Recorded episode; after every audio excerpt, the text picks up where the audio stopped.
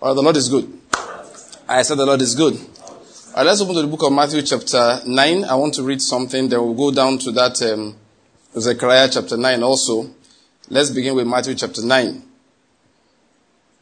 Now let's start from verse. Um,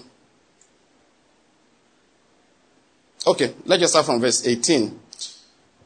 Now, while he was saying these things to them, a synagogue official came and bowed down before him and said, My daughter has just died, but come and lay your hand on her, and she will live. Jesus got up and began to follow him. So did his disciples. That's not what I want to talk about. I'm just taking it in context. Where we're going is verse 20. And a woman who had been suffering from a hemorrhage for 12 years came up behind him and touched the fringe of his cloak. Please pardon me to refer to use the expression that we all know, the hem of his garment. This is a modern translation, which I believe in using modern translations. And uh, recently, and you'll see in our next magazine, they said the one I'm even using is one of the most, in fact, they said the most accurate, alright? So I like using New American Standard Bible, but, but there's some beauty to some age-old expressions, you know, like the hem of his garment. Once you hear it, you know the story.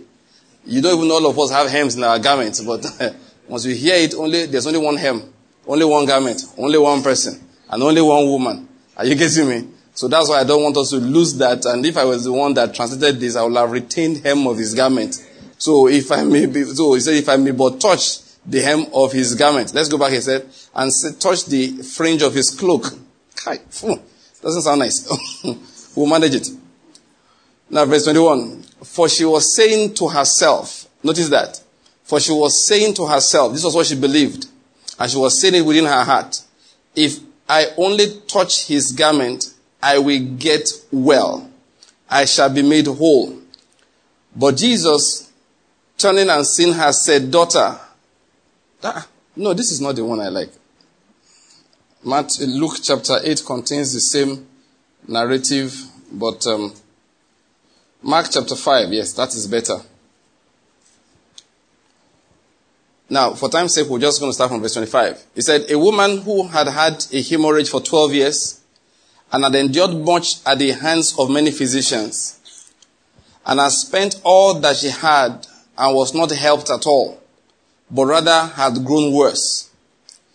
After hearing about Jesus, she came up in the crowd behind him and touched his cloak.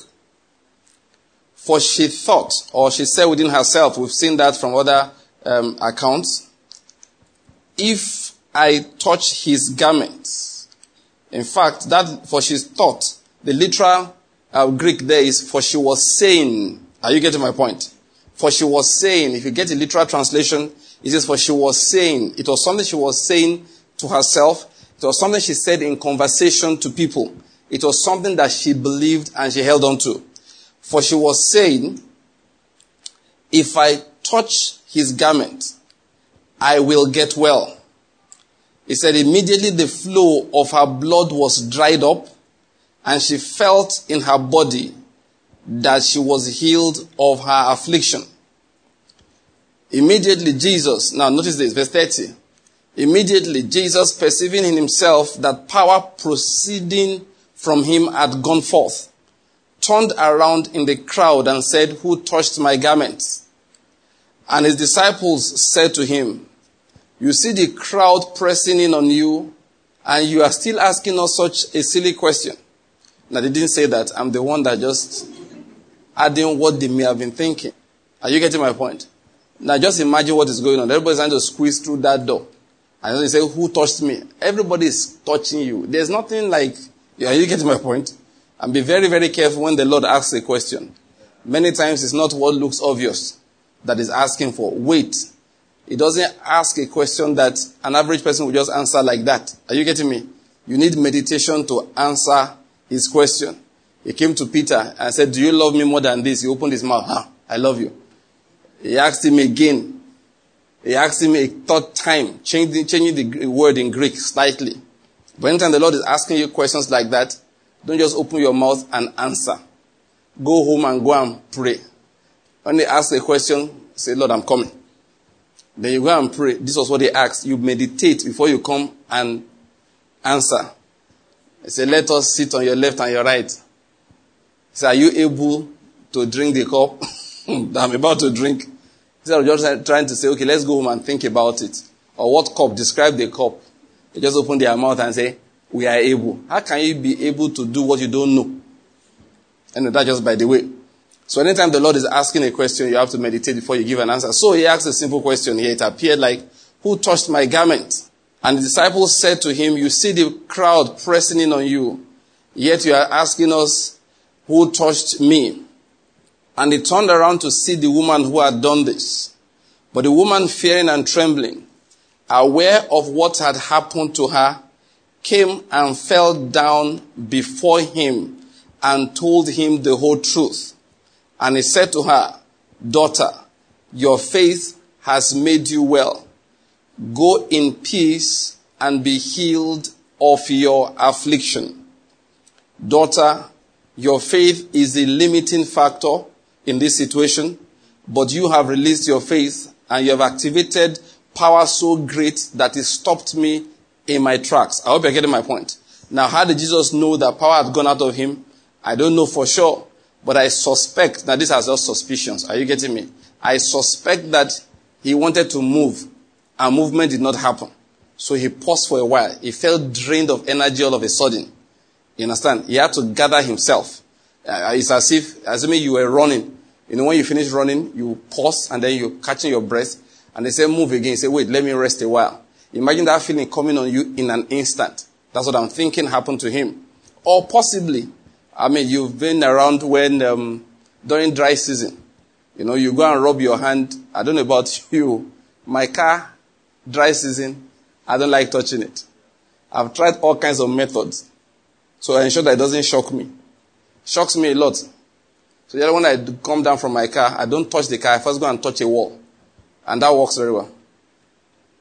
If I come down from my car, before I touch any metal, I touch a, a wall.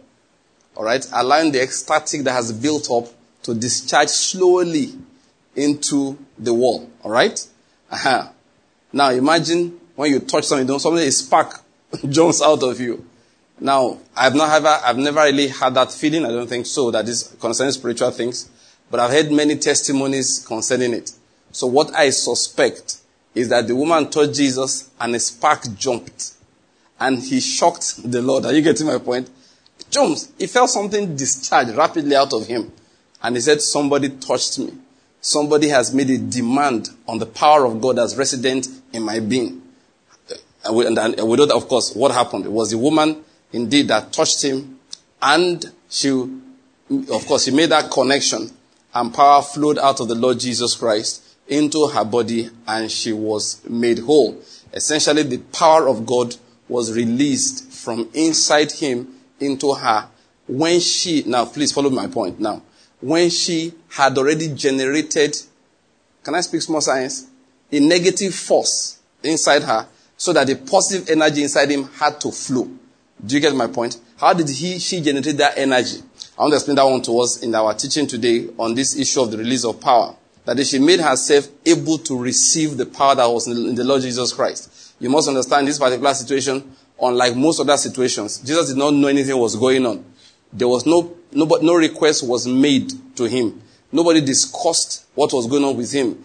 In this particular one, you see he was on his way to go and pray for somebody else. If you back up, you see a little girl was sick and um, had even died. At that point, she was at the point of death, and they requested Jesus to come and lay his hands on her. So he was, she was going to go there and consciously do something. But in this situation, now notice that in that situation, he was going to consciously do something. In this particular one, he was not consciously doing anything. Everything depended on this woman herself. So in that situation, Jesus, now please uh, just follow this, will generate a high dose of power and push it in to that girl that was sick. But in this particular one, the young, the woman, you know, that was young or old, but this woman had generated a vacuum inside her, created such a negative suction energy that the moment he, she touched Jesus Christ, even if he was sleeping, she would have gotten well. She did not need any prayer from him. She could have run away and nothing, I mean, and they'll be looking for her. only Jesus will say, Peter, see that girl running there? She's the one. And then she will still have gotten well. It was her action, her, you know, her faith that generated a state in her that was pulling on the power that was in the Lord Jesus Christ. Now, please follow that. It's very, very important. We um, bear that in mind. Let's go to another scripture. I'm going to come back to this in a moment. I just want to bring out something here. We did a teaching here some time ago. Can't remember when, but I just remembered it today, just now before I stepped up. Zechariah chapter 9. We are going to read some bits. Let me see where we are going to start from. Let's just start from verse 1. I'll read New Living Translation. This is the message from the Lord against the land of Aram and the city of Damascus. For the eyes of humanity, including all the tribes of Israel, are on the Lord. Doom is setting for Hamath near Damascus and for the cities of Tyre and Sidon, though they are so clever. Tyre has built a strong fortress and has made silver and gold as plentiful as dust in the streets. But now the Lord will strip away Tyre's possessions and hurl it, hurl its fortifications into the sea, and it will be burned to the ground. The city of Ashkelon will see Tyre fall and will be filled with fear. Gaza will shake with terror, as with Ekron, for their hopes will be dashed.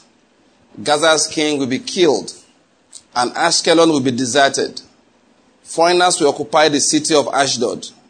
I will destroy the pride of the Philistines. I will grab the bloody meat from their mouths and snatch the, the detestable sacrifices from their teeth. Then the surviving Philistines will worship our God and become like a clan in Judah. The Philistines of Ekron will join my people as the ancient Jebusites once did. I will guard my temple and protect it from invading armies. I am watching closely to ensure that no more foreign oppressors overrun my people's land. Now, as a result, notice the next prophecy. Rejoice, O people of Zion. Shout in triumph, O people of Jerusalem. Look, your king is coming to you. He is righteous and victorious, yet he is humble, riding on a donkey, riding on a donkey's colt. I will remove the battle chariots from Israel and the war horses from Jerusalem. I will destroy all the weapons used in battle, and your king will bring peace to the nations. He will, his realm will stretch from sea to sea, and from the Euphrates, Euphrates River, to the ends of the earth. Now I need to just switch my translation slightly. Oh no, let me continue reading. Where did I stop now? Huh? 10. Okay. 11 now. Now, please notice this. Because of the covenant I have made with you, sealed with blood, I will free your prisoners from death in a waterless dungeon. Now, it said, come back to the place of safety. Verse 12. All you prisoners who still have hope, I promise this very day that I will repay two blessings for each of your troubles. Judah is my bow, and Israel is my arrow. Jerusalem is my sword, and like a warrior, I will brandish it against the Greeks. I just need to stop reading here. Verse 13. All right, the Lord is good. Now, uh, let me just pick one particular verse here because I read a lot. I just need to pick that verse 12 again. New Living, New American Standard says, Return to the stronghold, O prisoners who have the hope. This very day I'm declaring I will restore double to you. That is, for everything you have lost, I am going to give you two back. That's what um, um, New Living Translation makes clear to us. Now, why did I read all of this? You see Now, let me just explain something. At that particular point, when this prophecy was coming forth, you can easily imagine that the world powers that time, okay, that had all the power, they were mostly in, um, of course, Syria, that is um, Aram, you find here you see the prophecy going forth, and even the Philistines had power. Now, when you are referring to this, you are talking about the context of the people of Israel. So God was not saying to them, I am going to overturn all these powers. I am going to remove the power that's oppressing you, and I'm going to establish a new order in things. Now, at this point, the people were in captivity. At, the, at this point, the people are under oppression. But God was not saying something to them. Now, please, which is why I'm talking about it. The matter of hope. He talks about prisoners who still have hope.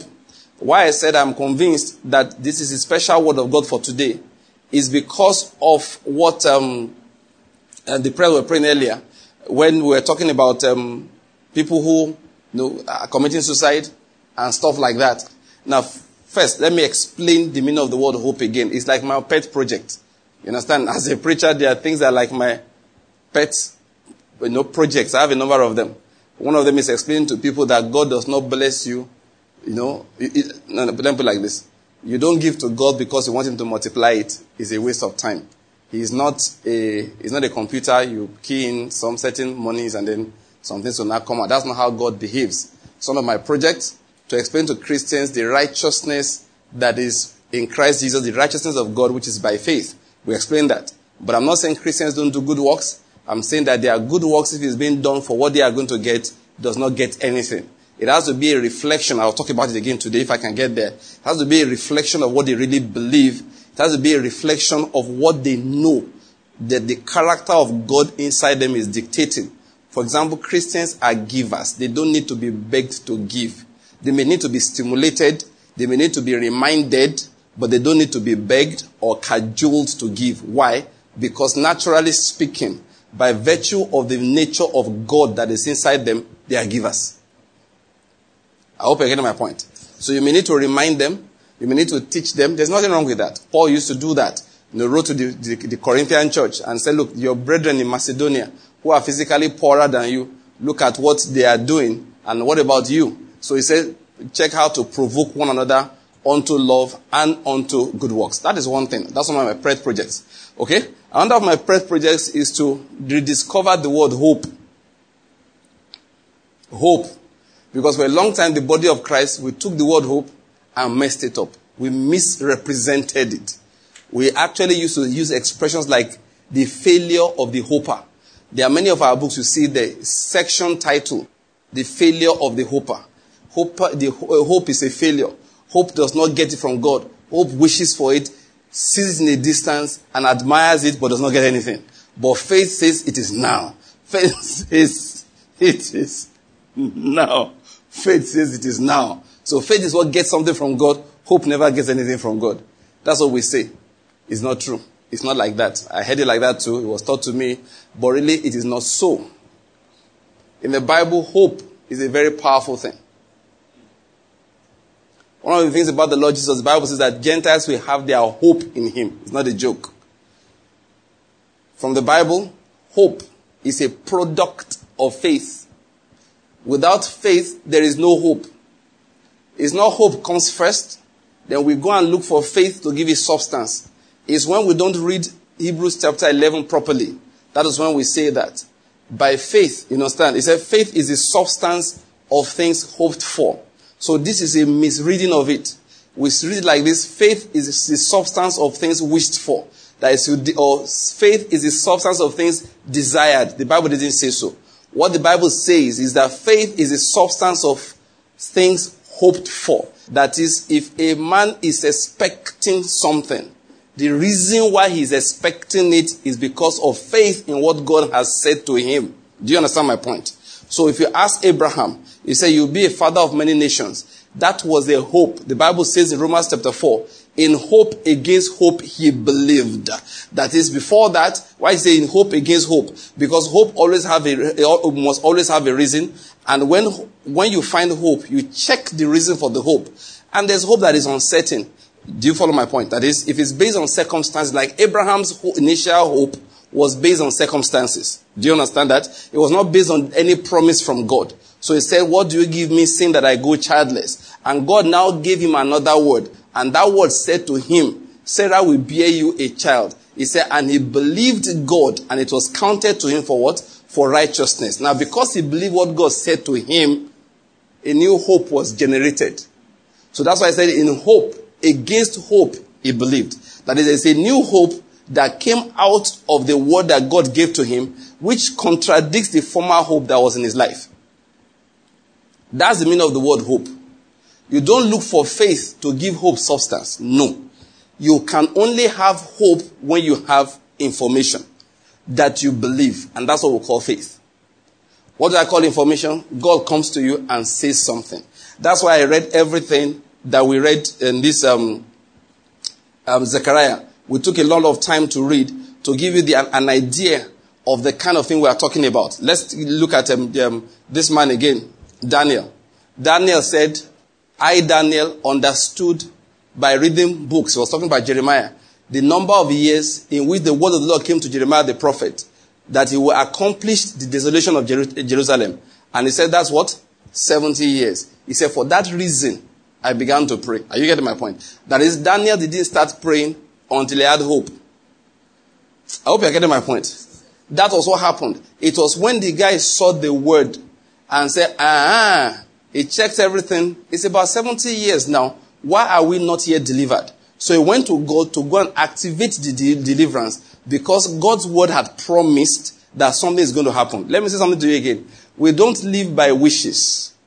That's not what believers do. And that is why a lot of faith we've been practicing over time, they did not work. You stand and look. Somebody drives a car past, and then you want to activate your faith to receive a car like his own. And God said, How is that your problem? What you are dealing with right now is covetousness.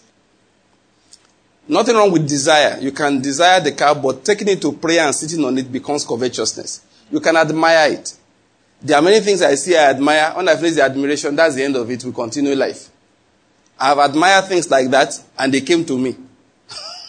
if I, a point came in my life, I told my wife I have to be careful what I admire. Because sometimes somebody may be holding something and say, wow, this is beautiful. Where did you get it from? That's so nice. I hand it back to him and decides, oh, pastor likes it. Then he goes to buy and gives it to me. And as soon as he leaves, I say, please, who wants, who wants? Because admiring something does not mean I want it. I mean, just like you have a beautiful dress on you, a woman. I say, oh, lovely dress. Will you go and buy me one now? if I wear it, don't you think deliverance sessions should start? so sometimes in life we can admire things. That's what I'm going to explain. Okay? But you see, when we now turn that desire to prayer point and focus on it that is a material thing, it's nothing but covetousness. It's nothing but covetousness. So that's why we use a lot of our faith, and God is looking at us like, what is this guy's problem? You now say, whatever you desire, listen to me. He said, if abide in me, if my words abide in you, the word of God inside you generates desire. I don't know whether you're getting my point. It does. It does. And that's what God responds to. It generates something. You, know, there are times you read your Bible. Ah, you say somebody laid hand on the sick and they recovered. Ah, ah. Or somebody, you know, pray for the sick. Ah, Jesus said you shall lay hands your hands on the sick. Are you seeing my point? You, do, you, you don't have a minute, you don't have, you, you, didn't go to medical school. It's not as if healing is your calling. I don't know. You getting my point? You're just reading your Bible one day. And you say, how come everybody has been sick around? Has that got an operation, has gone, taking medicine and medicine, or dying, and then we are here. We say we are Christians. Can you see what I'm talking about now? What generated that desire? The Word of God. Interacting with God's Word. That is the kind of thing you now take to God in prayer. And you say, ah, look at it. Oh. Good morning, sir. Dear Lord, I was reading my Bible like this. In fact, I heard the story, true story, you know, confirmed here and there.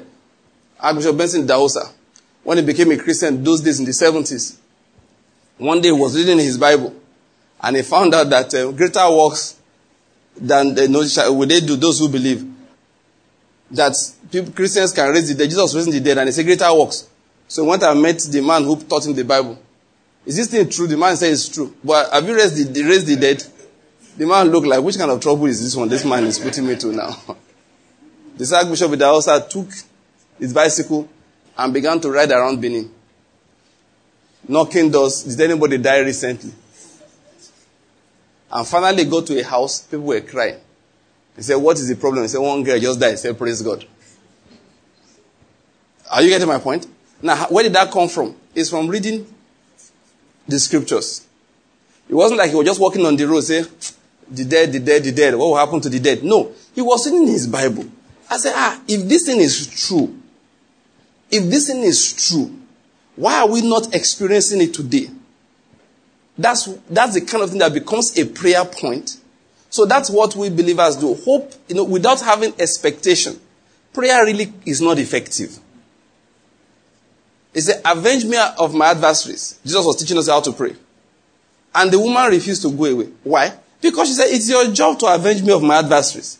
If you stop a stranger on the road and say, Avenge me of my adversaries, that one will look at you, all right. You know that kind of thing. That is, the reason why she asked that judge is because this is your job. She had information. Let's take another example. He said, A man came to his friend, said, Lend me three loaves. And that one refused to get up. And the friend refused to go. Two things. One, you know if you harass him enough, the loaves will come out. Number two, you know he has loaves. Then when you go to the house, lend me three loaves. Come on for them. I never chop. Say, asking for three loaves. Asking for three loaves. Where am I going to get it from? In fact, when you find the three loaves, come back here. Let us share. Let's take a portion from it. That is, when Jesus was using those, expre- uh, those illustrations, those parables, he was telling us something that you know the stuff is there. That's what we call hope. So hope is not uh, anyone that has hope will not succeed. It's uncertain. No. Hope is a product of trust. It's a product of information. It's a product of something you know, and you know the veracity of it because of the person that gave you the information. That's what hope is. Hope just means that you have not yet seen that which God promised. I don't know whether you're getting my point. That is, you have not yet seen it. But spiritually, inside you, you've discovered it from scriptures. Your heart has absorbed and received it. Then I say, why am I not seeing it physically? That is what prayer now is. It is not that that is when your faith starts working. No, without faith, you could not have had hope in the first place. And that's why in life, don't let people take hope away from you. If you don't know how to pray to sustain your hope, tell the Lord, God, please, I don't want to lose hope. In this life, let me have hope. God gives hope as a gift. Seriously. You know, we used to say things like, you can't pray for faith. After many years of studying the scriptures and teaching the Bible, I came to the conclusion you can pray for faith. You can. It's not a sin. I am not saying when you finish praying for faith, you will now be very lazy, you won't read your Bible. You finish praying for faith, you won't go to church. No. I am saying you can pray and say, Lord, and say, Lord, increase my faith. Lord, I think my faith is low. My faith is low. Help me. Let it increase. Once I heard a man teaching. He said, No, you can't pray for faith. He said, God, if it's your will to heal, the, I think the woman was sick or the man was sick, a couple anyway. One of them was sick. Let's assume was a man. So the man and his wife prayed that God, if it's your will to heal the man, let us um, let us know. Reveal your will to us. And the man said, No, you don't pray for the will of God. You read your Bible and discover the will of God. I was listening to this message and I was smiling to myself. And also prayed a second prayer that if you want, if your will is that this man will be healed, increase our faith to be able to receive the healing. And they told the man that that's what they prayed. And the man laughed. Man of God. Anointed man. Teacher of the word. He said, No, now. You cannot pray for healing. You can't pray for uh, that if it's God's will. So he took the Bible and showed them from the Word of God that healing is the will of God. That is not a matter of prayer. You discover it from your scriptures. And I laughed to myself. You know why I laughed? Their first prayer has just been answered through his mouth. What was their first prayer? God, if it is your will, let us know. He, he answered the prayer while telling them that's not a good prayer. I said, forget what you are telling them. You have answered it. Then secondly, he said faith comes from the word. Then he showed them the word of God that this is God's word. God is faith is trustworthy. You have to believe him. No you don't pray for faith. You focus on the word of God and faith comes. So he taught them the word of God. At the end of the day, their faith arose. oh, oh, I like that laughter. You are getting my point. And that's how I laughed to myself. I said, sir, can't you see that God has answered both prayers? If, despite the fact that you were trying to explain to them that these are not prayers to pray, God answered both of them through you. I'm convinced Christians can ask God, don't let me lose hope. It's not a difficult, look, if I pray we know how God is. It's not a difficult prayer. Because if you lose hope in life, what you're believing God for will not happen. I hope you're getting my point. Many, a few years ago, my wife asked me this question. She was studying her Bible and then got to the matter of Daniel again. Three weeks, Daniel was waiting, praying. And an angel, and an angel came and said the very first day, of course, Christians will say, You know, you pray, you know, so that until your answer comes. And so, you know, have to be in fasting for that period. Let's be careful what we are learning from what. Number one, when did God answer Daniel? Day one. The, Dan, the angel said that the very first day you began this activity, I was sent. So my wife's question was this. We all know why it took three weeks, right? We may not fully understand it because you keep on asking, why did it take God three weeks to dispatch reinforcement so that that man can, well, that angel could pass through? There's a lot of answers for that. I know a bit of it. I don't claim to know everything, but I'm not going to discuss that now. Okay, because the guy was there. The angel was there for three weeks until reinforcement came. So why didn't God send reinforcement the first? Is it that God did not know that there will be trouble on the way? So there must have been a reason why it took three weeks for reinforcement to arrive. There must have been a reason. But that's not what we're discussing. The discussion now is my wife asked me that day, what if Daniel had left that place? What if Daniel had stopped praying? After all, the angel said the first week, the first day, you were heard. The first day, I was sent. There were just problems on the way. There were problems on the way until reinforcement came to clear the problems for me. So my wife, my wife asked me that day, what if Daniel had left? That was the first time I was thinking about it. We have spent a lot of time talking about the fact that I waited for three weeks. We didn't ask her, I said, what if he had left the first week? What if I left after two, two weeks? That was when I thought about it. I said, ah, ah, good question. But I think I got the answer. Would angel have turned back? Well, let me answer it like this. Most likely, yes, possibly. Why? Because Daniel was not here the first day? No, that's not why. It's because Daniel will have lost hope. That would be the only reason why he will have left that place. I don't know whether you get my point. It's a loss of hope that will have made him leave. And because of that loss of hope, that reinforcement will not have come. You must understand the way spiritual things work. His persistence of faith, and there are certain ways that the Spirit kept on giving him that he kept on praying with. That persistence of faith and the prayers that went with that persistence of faith, which is what we call patience, worked together so that the Lord had to release reinforcement in the third week. So if the man had stopped in the second week, that's what, that's what I wanted to understand. It's not about the mechanical action thing. We wait for three weeks. It is that the man will have stopped only because he lost hope. And it's that loss of hope we are talking about. And once people lose hope in life, and listen, these things we see, you see words like hope, faith, and all of that, they are spiritual substances. Sometimes they can be snatched away, so to speak. Sometimes spirits come, like you were saying earlier. These days, you know, when I was a, when I was a student on campus, our professor at that time, Professor Ayo psychiatrist, he, he, he wrote scientific papers on it and explained that Africans rarely commit suicide. That paper is more than 30 years old, maybe getting close to 40 years. And he was speaking based on facts. But these days, things are, they seem to be changing. Do you know why? It's simple, like you were saying earlier. These are spiritual operations. They are spirits. They are spirits. They are spirits. You must understand. They are spirits. And these spirits, how did these ones fly around? These ones, they fly around. Now, what I want to say, some people may disagree, but as a matter of fact, they fly around through Facebook and Instagram and um, WhatsApp. Yes. You must understand that spirits ride on words. So words and pictures, things you focus on, that's what they ride with. It's not the technology that's the problem. It's that words are being delivered into your home. Pictures are being delivered into your home. That's a matter of fact. I like good movies, alright? I'm not saying it's wrong, it's wrong to watch movies. But when I start watching a movie, when I start killing people, I just shut, I, you know, I shut down. I can't, I don't enjoy it anymore. Once, ah, there was one, there was one particular English actor I saw you know, most of the time I stumble into them. Maybe I, I travel, you know, you just put on the TV in the hotel where you're staying, a movie channel. Once they start shooting, you know, I just lose, I just lose interest. I just lose interest. Sometimes in my house, just put on TV. What are they doing? They are shooting. Must you shoot this much? You know? there was a film that day, my wife said, this would really like to shed blood. We just got tired. I just shut the thing down. Now, those things are not really innocent. That's why those days, WF Kumuyi banned TV in homes. He called them what? The devil's box. Akpoti issue. That, I like the Yoruba expression. he called them the devil's box. Of course, now we know it doesn't have to be devil's box. It can be Roman road. It can be a Roman road. You be careful what you do with it.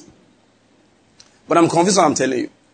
That these spirits you see flying around these days, they ride mostly on Facebook, Instagram. They don't use emails. Nobody get time for email. It's WhatsApp, Facebook, Instagram. And let, let me just quickly say something to you again. Now, I was saying that hope can be snatched. Yes, these spirits, they take hope. They just go, this guy has a lot of hope. Go and take it away from him. They come there, they fight for the fellow's hope. And when they're fighting for it, you must understand this. You know, many years ago, I watched an episode of um, Touched by an Angel. I don't know many of you remember Touched by an Angel. So, oh, so the angels said they were going for spiritual warfare. So, and this is a TV series. I said, okay, nice. I would like to see how they want to depict spiritual warfare. I know in Touched by an Angel, whoever was writing that script, I don't know whether it's the understanding God gave her or she was afraid. They didn't used to do serious things. You understand my point? Uh-huh. You know, if you if you read Frank Peretti, you know what spiritual warfare should be like. You know, but this one wanted to see what it would be like. Then the devil showed up, like maybe one or two of his demons, and these two angels showed up with one man pretending to be an angel, and it was an interesting episode. And it dawned on me that they, either deliberately or by accident, they perfectly depicted spiritual warfare. They just stood and started talking. If it was Frank Peretti's, uh, what they call, uh, this present darkness and piercing the darkness, they will pull out their swords. And they begin to clang, clang, clang, clang, clang in the spirit. Are you getting my point? but this was just stood there and they began to talk. And I said, I told my wife, wow, wow, they got it right. They were exchanging words. They were exchanging words. I said, wow, they got it right.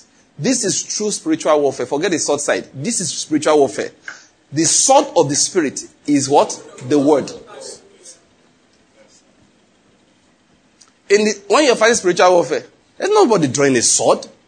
And I remember when we were children. I grew up in Western Nigeria. I don't know about you.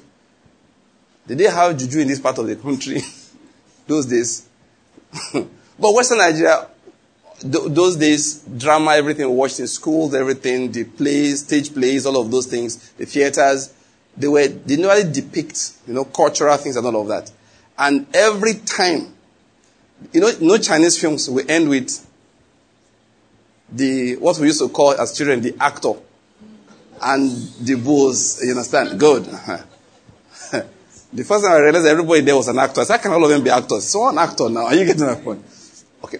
And every Chinese film ends with a fight, a dramatic fight between the, okay, let, us for those who don't understand what we're talking about, let's say the hero, all right, and the bad guy. Are you getting my point? Uh-huh. But for us, it was the actor and bulls. Uh-huh. Good. Every Every Chinese movie ended with that. Remember that? And yeah, that's what you are waiting for. Normally, the actor will have, okay, the hero will have been injured earlier, will have escaped narrowly, and have gone into the jungle where will be trained by a snake and a monkey and you know, stuff like that. You now show, show up again as a snake in monkey shadow, you know. The other and they will now start fighting and they'll fight and fight and fight and fight. And of course, actor they die. How can actor die? It's not possible. now, in Yoruba theaters those days, it was the other, it was something like that. But always, there's always a dramatic, you know, fight or encounter between the hero and the villain. Thank you. So have that one actor and the boss. But this is the point. That's what I'm talking about it. They did not fight with their hands. They did not fight with swords. They fought with incantations. They fought with incantations. When you see them, look, these guys were, no, they should win Nobel Prizes for their poetry. And just by the way, you know one of the reasons why should won Nobel Prize?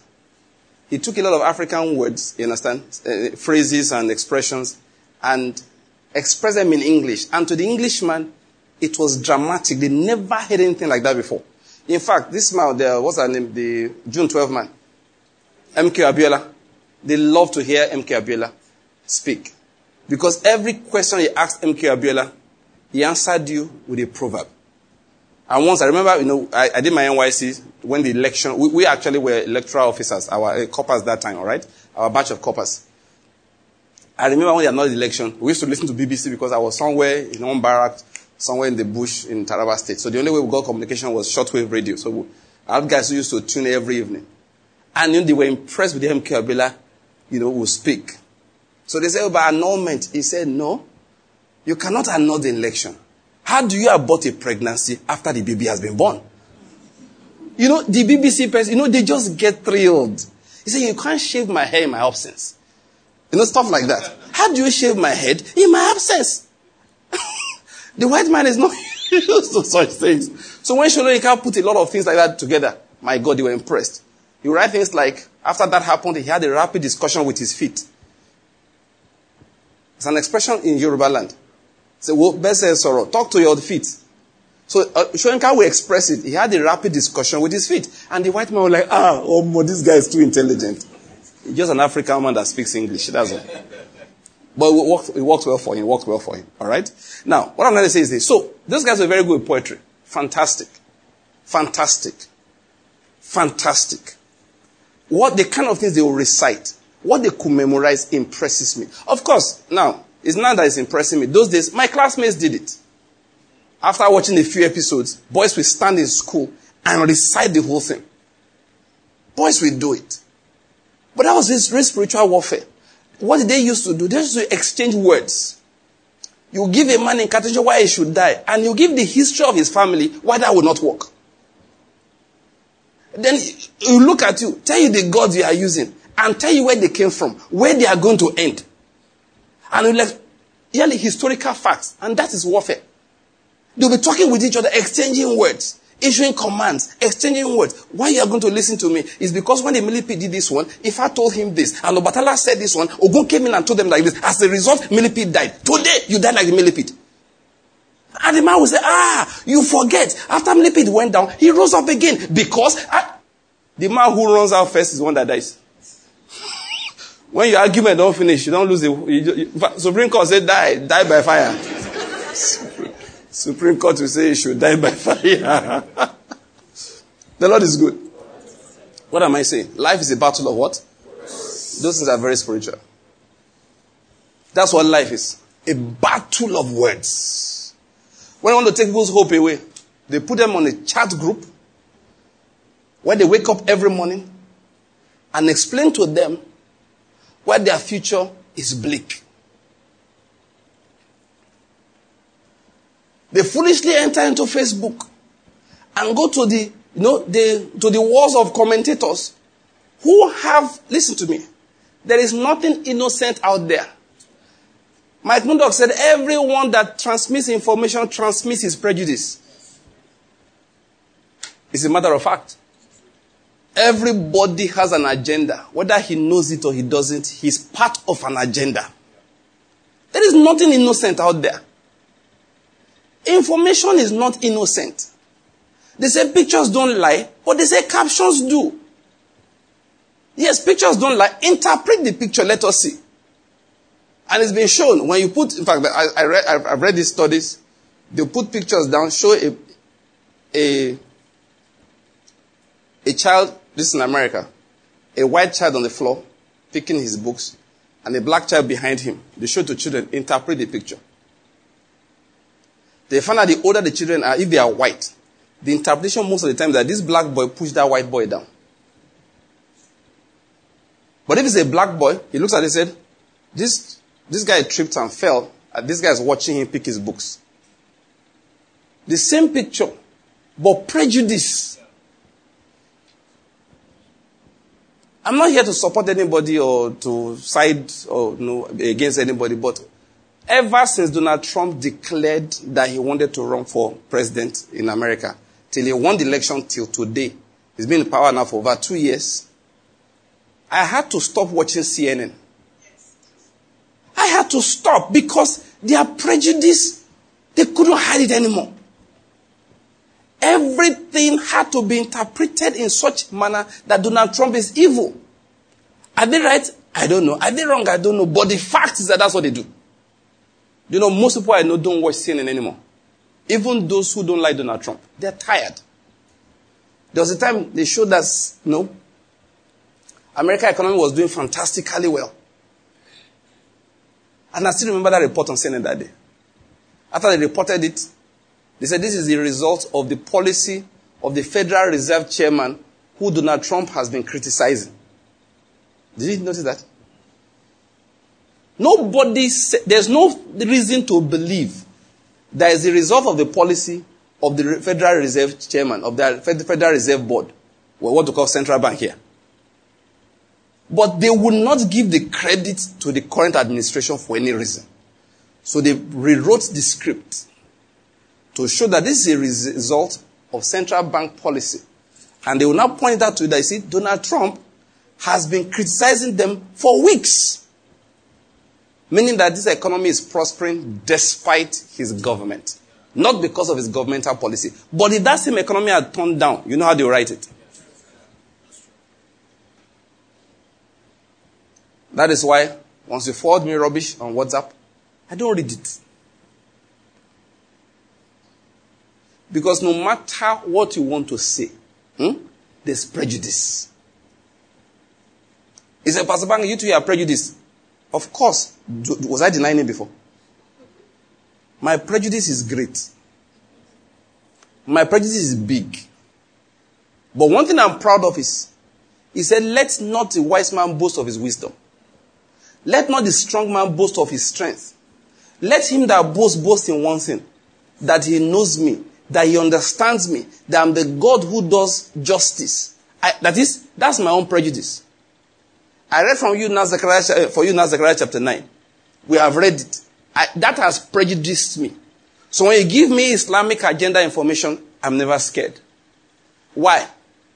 Greater is he that is in me than he that is in the world. And like Mas Moro used to say, I have read the end of the story and they are not there. So you can tell me anything you like. It doesn't scare me. You have prejudice, yes, but my prejudice, ha- prejudice means to prejudge. Do you get my point?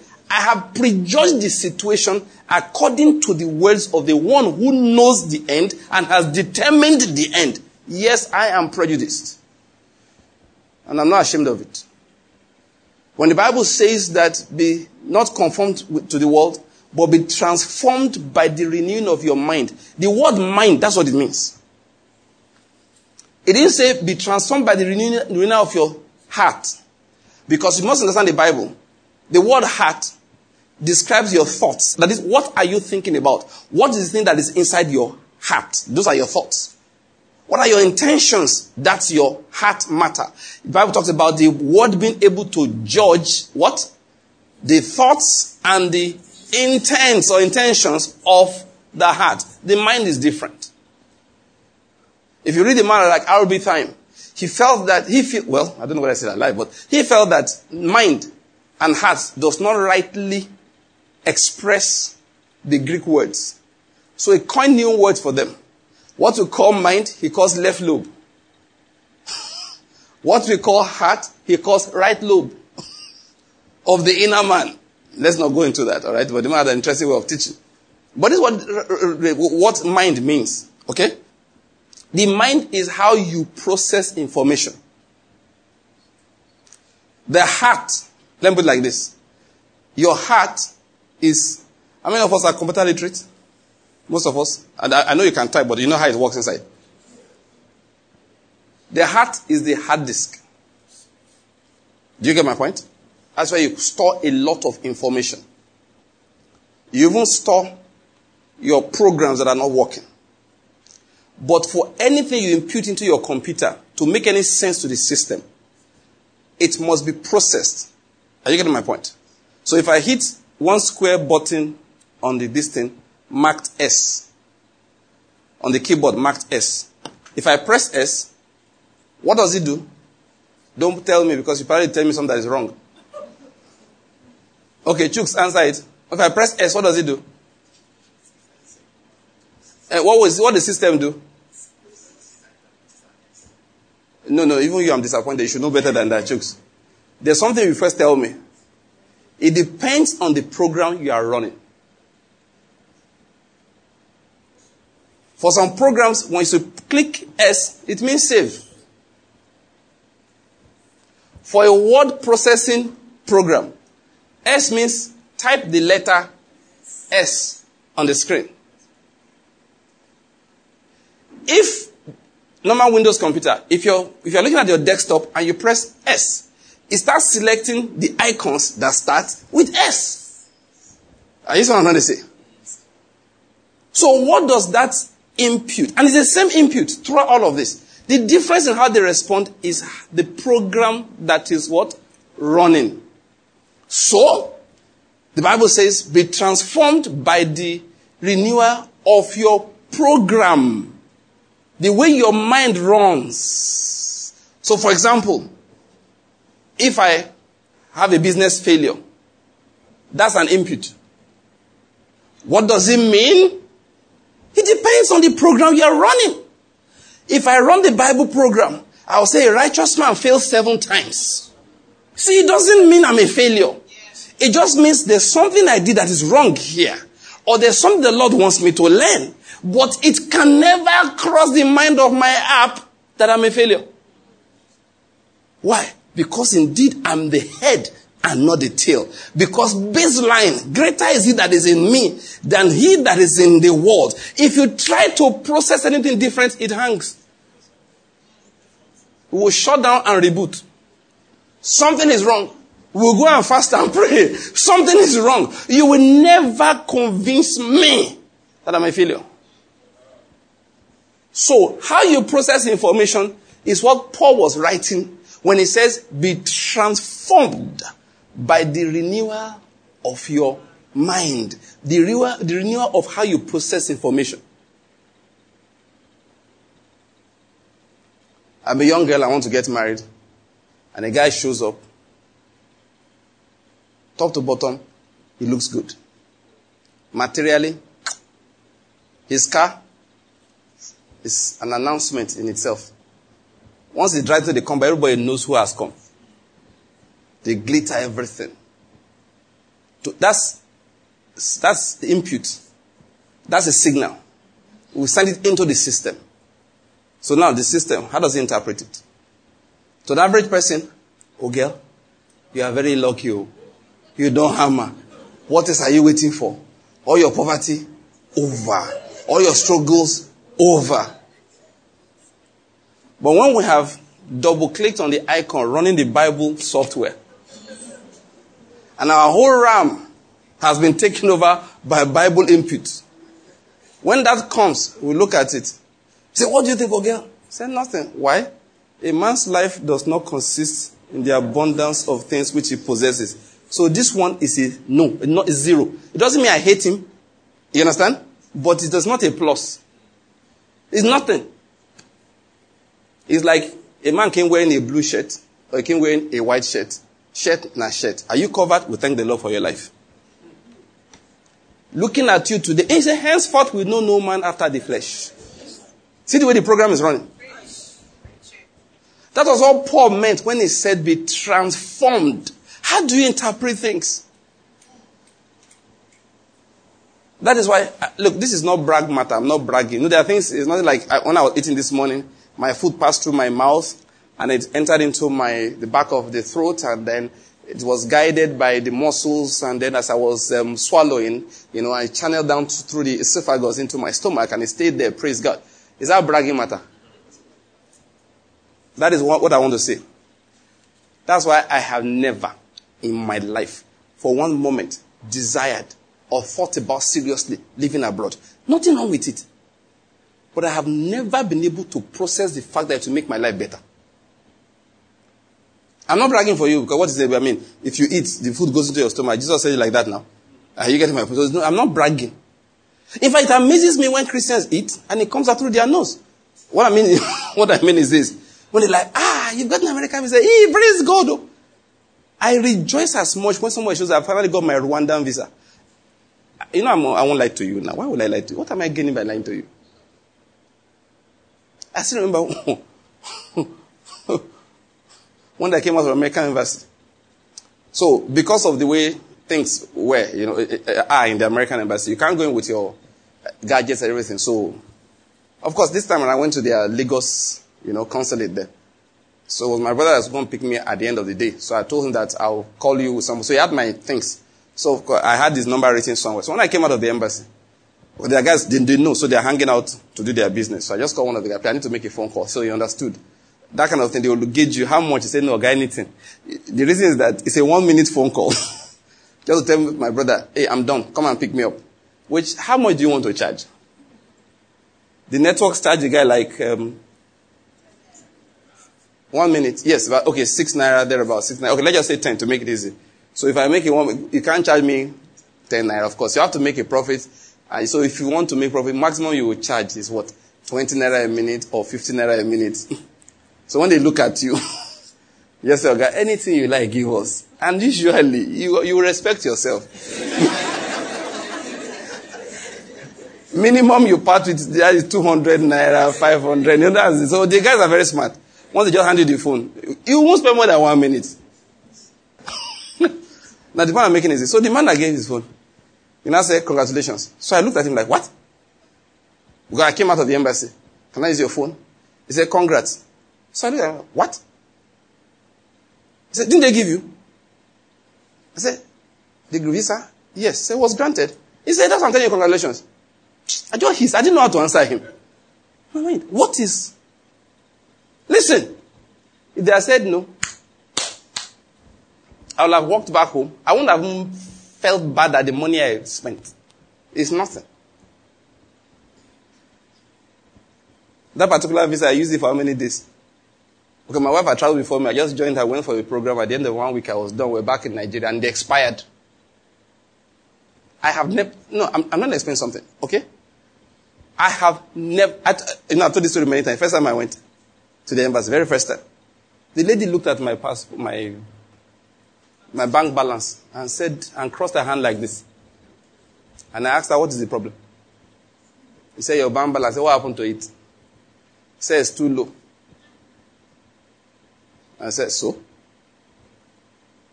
I said, I said, you asked whether it's a salary account. And I said, it is. I said, they pay the money there. What don't work them. Spend the money. And as God lives, it was not anything. No, I'm not lying to you. I remember that day. I keep on telling the story. It was when I was leaving my hotel room in the morning where I stayed in Abuja. That first time I went to the Abuja this thing. That was when I realized I've not, I realized I've not prayed to God. Oh, he gave me this desire. What is it? I, and I said, ah, Baba God, I forgot to ask you for something. I really want to go for this course. What's your course? One month course, 30 days. So please, I'm asking you for it. And of course, he said, no problem. He granted it to me. Now, what am I saying of this is, I'm not, listen, I was a young man when our salary was $70 a month equivalent. And I was flat broke. So when I see young people today say that country is rough, I always look at them and say, You've never seen a rough country. You've not seen. When I was young, you don't dream of buying cars. You know why? David said things too wonderful for me. I don't. Dream? If your father couldn't give you one, just you know, there are prayer points. Father, in the name, Father, in the name of Jesus, please. we'll talk. Father, in the name of Jesus, help me to calm my soul down until the time we can pray about such things. There was no need. I'm a doctor. I made 6,000 naira a month. The decent car was 200,000 naira. Think about it. How many years am I supposed to save up money to make up 200k? If I did not eat from my salary at all, at the end of the month, 72,000. At the end of the year. At the end of the second year is what? 144. So at the end of the third year of not eating from my salary again, I finally I had enough sense as a young man to know that it's not the will of God to do such things. I had enough sense. I had enough sense to know. What am I saying all of these things? Remember, I was with Facebook and Twitter, uh, not Twitter, Instagram and WhatsApp. And we start talking about processing. Yes. How does how do the spirit snatch away people's hope? That's what I'm talking about. They first come reprogram your system for you. Take the young men's system, reprogram them. Code what is wrong inside their hearts. Start telling them that a good morning is better than name. You know, I, you see, I, I turn it around deliberately. The Bible says what? A good name. They say good money is better than a name. They first put in their, their minds. That's what you need. I, last time I was in Benin, a young man came. I, I, think I told the story here. I don't know. Last time I was in Benin, young man asked to talk to me. He told me that somebody asked him to go and see me, see me actually. Told me his life and everything. He was a campus fellowship president. And at the fellowship he, he was, he was president in, there were over 1,200 on a, on a normal Sunday. Campus. And that they had money because they went into all these seed, seed, seed, seed things. That people before him will live there as former president of campus fellowships driving cars. I don't know whether he told me that somebody, but make a long story short, he, I thought somebody had done it before, but he said he could do it. Take five million naira. He said those guys end the, their tenure with five million in their account. Most people here, for the work you have done, you have you have worked. You have you, you have even come to Kingdom World. You've worked. The only thing you have learned is that you don't even save. And it's good. Don't worry. You God will prosper in due season. Don't worry about it. He said five. That is, he could do it. He said, but he chose not to. This is where I'm going. He chose to labor. He chose to just work for God. Do everything. He left there broke. Spent his own money on the fellowship. They built an auditorium during his tenure. Then he turned to me. So I, I was waiting for him to tell me something strange. He said that two years now, God has done nothing for him. I was looking at him. So when he finished, I said, please, I'm waiting to hear what you have done that's to impress me. People were stealing, did not steal. They were lying in the name of the Lord, you did not lie in the name of the Lord. You did what an, an, average young Christian man should do, and you are standing in my presence thinking God owes you something. Are you alright? I said, my friend, you have not done anything. I said, I was waiting to hear something impressive. What have you done? You did not join those who are not planning to live long. You, are not, you did not join those who are selling their destinies. You did not join those who will, I told him they will polish your shoes to eat. You did not join them. And I should be impressed. My friend. Why are we having this discussion? You have not done anything worthy of praise. Nothing.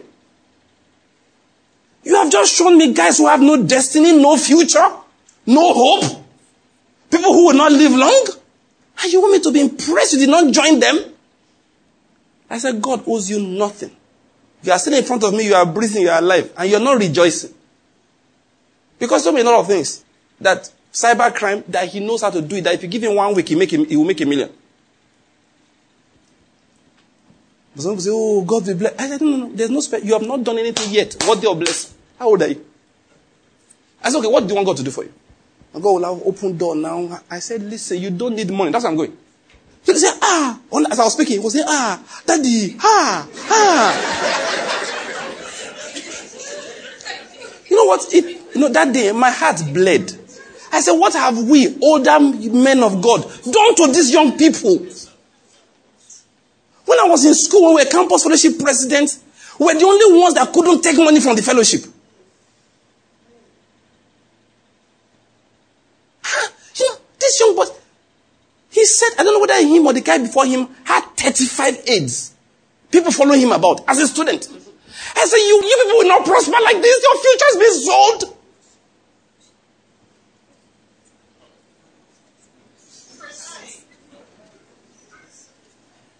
I told him, mark my words. I said, write what I'm about to tell you down. All those your friends who are not Christians, who are doing cybercrime, all of them will die young. No, I told him, I said, go and write it down. I said, all of them will die young. I said, the only one that will go with space life will not die young will be so poor, you will use him to teach your children how not to behave.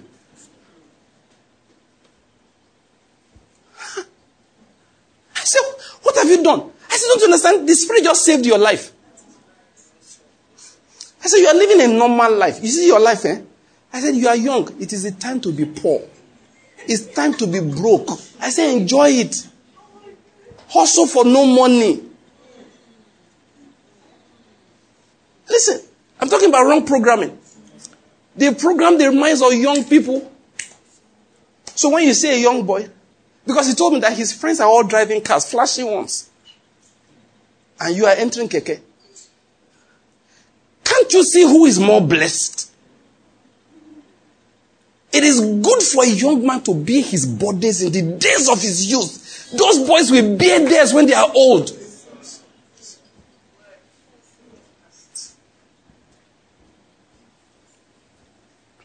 I don't know whether it's a Nigerian proverb, but it's an African proverb. That an old man that rose up, that rises up early to go to work is a young man that slept late. That this wake up very, you know, 11 o'clock in the morning, 10 o'clock in the morning, that's just waking up. I said, listen, this is the time to be poor. This is the time to be broke. And this is the time to rejoice in it. No, that day, I felt bad though. Because I had not encountered people like him. And the young man, look, sincere. He didn't know better. He served God. He told me many, some more things. But you see, he served God with a good heart, with an open heart. But we lied to him that when he has done that, money will now come. Breakthrough will now come. You'll now be swimming in pounds and dollars. You know, um, uh, uh, Bishop, you know that your song? Phyno. Uh-huh. You know that song? I like the song so much. The one that said Brother Phyno is ministering. Father, Father. father huh? You know, I like that song until Lamide opened that his mouth and began to rap. You know, I like that song. When we get to Olamide, I said, why did they, why did Phyno put this boy inside here to spoil this song? Why? Because he said, now pounds and dollars, me and my guys, they take shower. I said, we are worshiping God here. We don't, this is not pounds and dollars. yeah. It was so annoying. That song would have been a worship song. Spoil the whole thing. Why, why, that, why did I know me? I say, which one is pounds and dollars? And young boys will sing that song expecting that pounds and dollars is the blessing of God. It's not. That's what, calling, that's what I call wrong programming. So people's young men, young boys, young girls, their hope snatched away. Snatched, snatched from Facebook. There's no chance. You sit down there, scam the whole nation. And uh, apart from that, can't you see what happened to Mavrodi himself?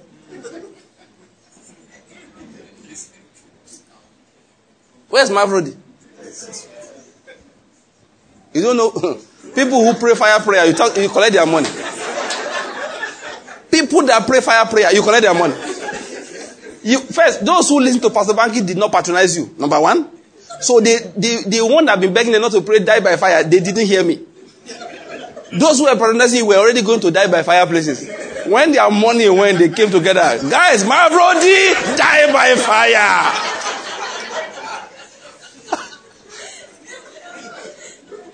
my brody is gone. And all his assistants, one by one, it's, it's, it's clear. That's what's going to happen. It happens all the time. The Lord is good.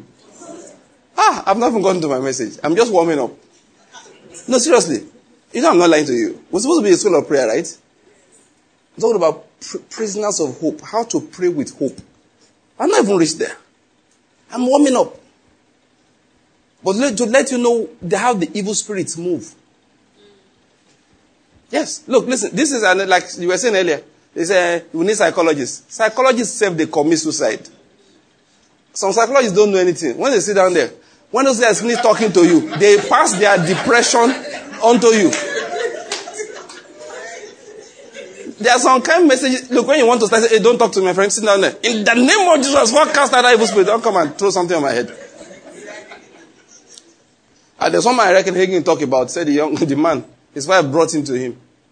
His wife had left him. Actually, the woman only agreed to come because he agreed, she agreed to come back because they agreed to go and see Kenneth Hagin. He was a psychologist who was studying you know, criminals, serial killers. As he was studying them and studying them, he didn't know when the spirit possessed him. Why was his wife going to leave him? Because he had started molesting small girls. And the guy said it himself that he realized where it was going. That one day he's going to kill one of them. and then they will either execute him or put him. No, he said he will be executed because in a state where they kill people in the US. That was when he panicked and came to see Kenneth Hagin. Kenneth Hagin said, he said the moment the man, as we were talking, he just saw them. No, he just perceived that the man had two evil spirits sitting inside his body there. And he told them straight. Said, Do you have two evil spirits? I can cast them out now, but it won't do you any good. So go home with your evil spirits. Okay, why? He said, If I cast them out, they will return, each one with seven spirits more dangerous than themselves. He said, Okay, sir, what do we do? He said, Okay, on one condition, I will pray for you that you will do everything I'm about to tell you. This guy was a, he had a PhD in psychology. So number one, you will take all your psychology books and burn them. Your profession is your problem. As far as I'm concerned, if you want me to help you, you will never read any one of them again. So the man said, no problem. So number two, you will promise that every day you will read your Bible. He gave him about two or three conditions. The man agreed to all of them. As far as I understand, the most important one is the burning. Yeah, that's my understanding. To burn those books is the most important decision he had to take. So when the man agrees, told them, let us pray. He cast the two spirits out of him. They ran away, sharp, sharp. And the man's life returned perfectly to normal. But he had to burn those books. And sit down somebody will be pouring his, his evil spirit on you. So say you're a psychologist. You go soon die. There are some things that are not psychology. It's, it's, these are evil spirits. How can somebody just film himself committing suicide? After drinking poison, now uploads these things. And please, can I beg you for something? Never watch it.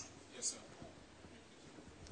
and for those of you who have seen such a video and forwarded it, I pray for you right now that the Lord will forgive you. Amen. But don't do it again. Because each time you forward, you bring a curse into your own life. Listen, these are biblical principles. How beautiful on the mountains at the feet of him that does what? Bears good tidings. He's a cursed man who bears evil tidings. Don't go around forwarding rubbish. Let me quickly tell you, all the people that have been forwarding what's wrong with the country. It's your destiny you've been forwarding into the sea. Now, that's not a joke. You know, I, I will let you know when I'm laughing. All those that have been forwarding headsmen are killing people. It's your destiny. Each forward River Niger. Each forward, River Niger. They're washing them to uh, Atlantic. When Mami Water Spirit, they, they are using people. Listen. Many people's destiny, look, Mami Water is need to do party. I wish you could go to the bottom of the sea at night.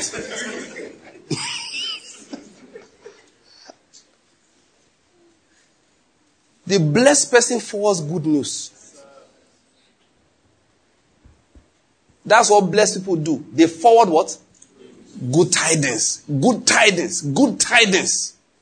Why should somebody lose hope because of your phone? There are people that look every time they post something to you. Your hope is going down. You just are losing hope. You are getting depressed by the day. Have you noticed that such people? Now, notice this. You will notice something. Such people never forward to you when power generation increases. Have you noticed? They don't forward it to you. They will never forward to you when the soldiers raid the camp of kidnappers in the bush. They never forward it.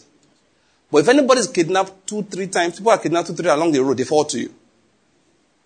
They will never forward to you when a great thing is done by Nigerians somewhere.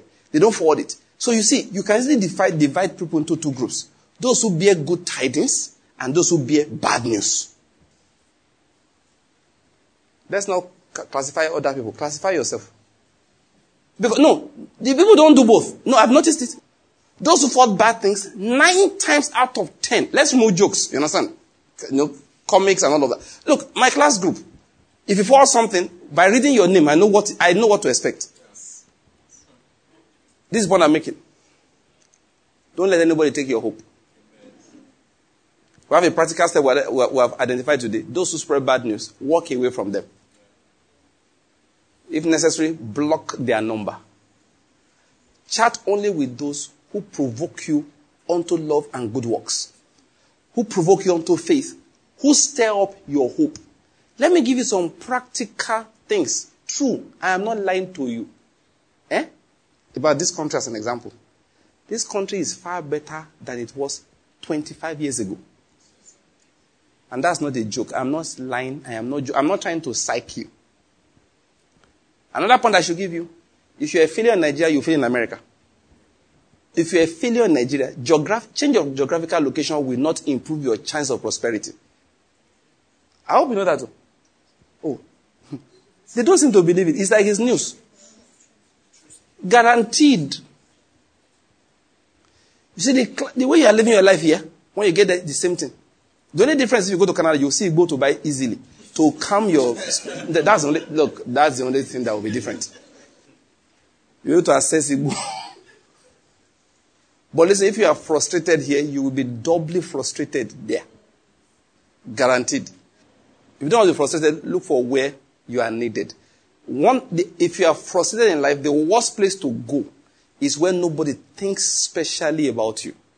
You know that human relationship is more important than any other thing in being successful in this life, in being happy.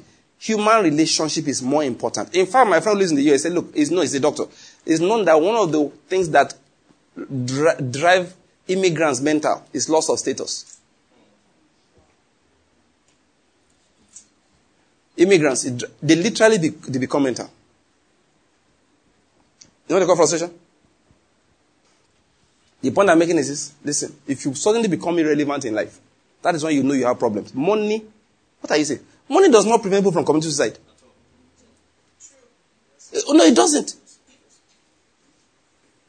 Chris Okotie said in his days, the days of uh, Dodomine.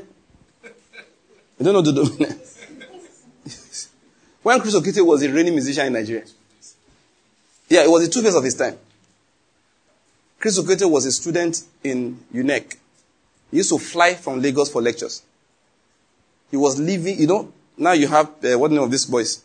Wizkid, Davido. Yeah, he was the Davido of, the, of his days. Money was flowing everywhere. He had to, he used to fly, get my point. Lost student in UNEC. He will fly from Lagos for lectures, then fly back in the evening back to um, Federal Palace Hotel. He said what people did not know is that at night he would open the window with an intense desire to jump out of the window and end it all. Many people are envying Davido, Davido, Wizkid now. If you know what the boys are struggling with, think it's just ordinary, like we say, now ordinary eye, where two boys sit down, overdose on drug in his parking, in his, in his parking lot. One of the most talented musicians the world has ever seen. Prince. He died alone in a lift in his house. Drug overdose. If you think money will solve your problems, like my brother will say, you don't know what they call problems yet. You don't know that the lack of money is way God is focusing you on immediate problems so you won't think of serious things. God has checked this. If I give this guy too much, he will start thinking serious matter, he will die. So what do I do? Keep him occupied for every week. He'll get a job for one week. He will hustle, hustle. But at the end of that week, he'll get some money. Before I finish spending it, I'll give him another job. Keep him busy. So at his age, if I give him serious things to think about, oh, the Lord is good. Only in the Lord are righteousness and strength. Satisfaction, safety is only in God. Please don't let anybody take away your hope. God is taking you somewhere great in life. Amen. Even though your beginning is small, your latter end shall greatly increase. Amen. That is a matter of fact. God will make you into what He designed you to be. There is nothing that you are going through that people have not gone through many more things than this. They still did not stop their destiny from manifesting. With all the hard work that Joseph did, he ended up in the in prison. They lied against him. So what's the big deal? Please, many people went to prison. Many people died there. But for Joseph, it was a stepping stone to his destiny. So don't be angry when you are wrongly imprisoned. Interpret it spiritually. Be transformed by the renewing of your mind. Your hope must never be snatched away. Let's bow our heads and let us pray. We'll continue it from this point next time. Let's just say, Father, thank you for hope. That's what I just wanted to say today. Say, Lord, thank you for hope. Say, Lord, I, I resist the spirit of heaviness The spirit of despondency, I resist it. I resist it. The spirit of despondency, the spirit of heaviness, the spirit of heaviness, I resist it. I resist the spirit of heaviness. You not stay in my life. I'm full of the spirit of praise. I'm full of praise. I'm full of praise. I'm full of thanksgiving. God is working his, his work in my life. Just give him thanks. Let's continue to thank the Lord and say, Lord, we thank you, Lord, for your word this evening. Thank you, Lord, for hope revived again. Thank you. You are hope. We are sure of our tomorrow because you are with us. We thank you. We give you praise forever. Thank you. Thank you for hope.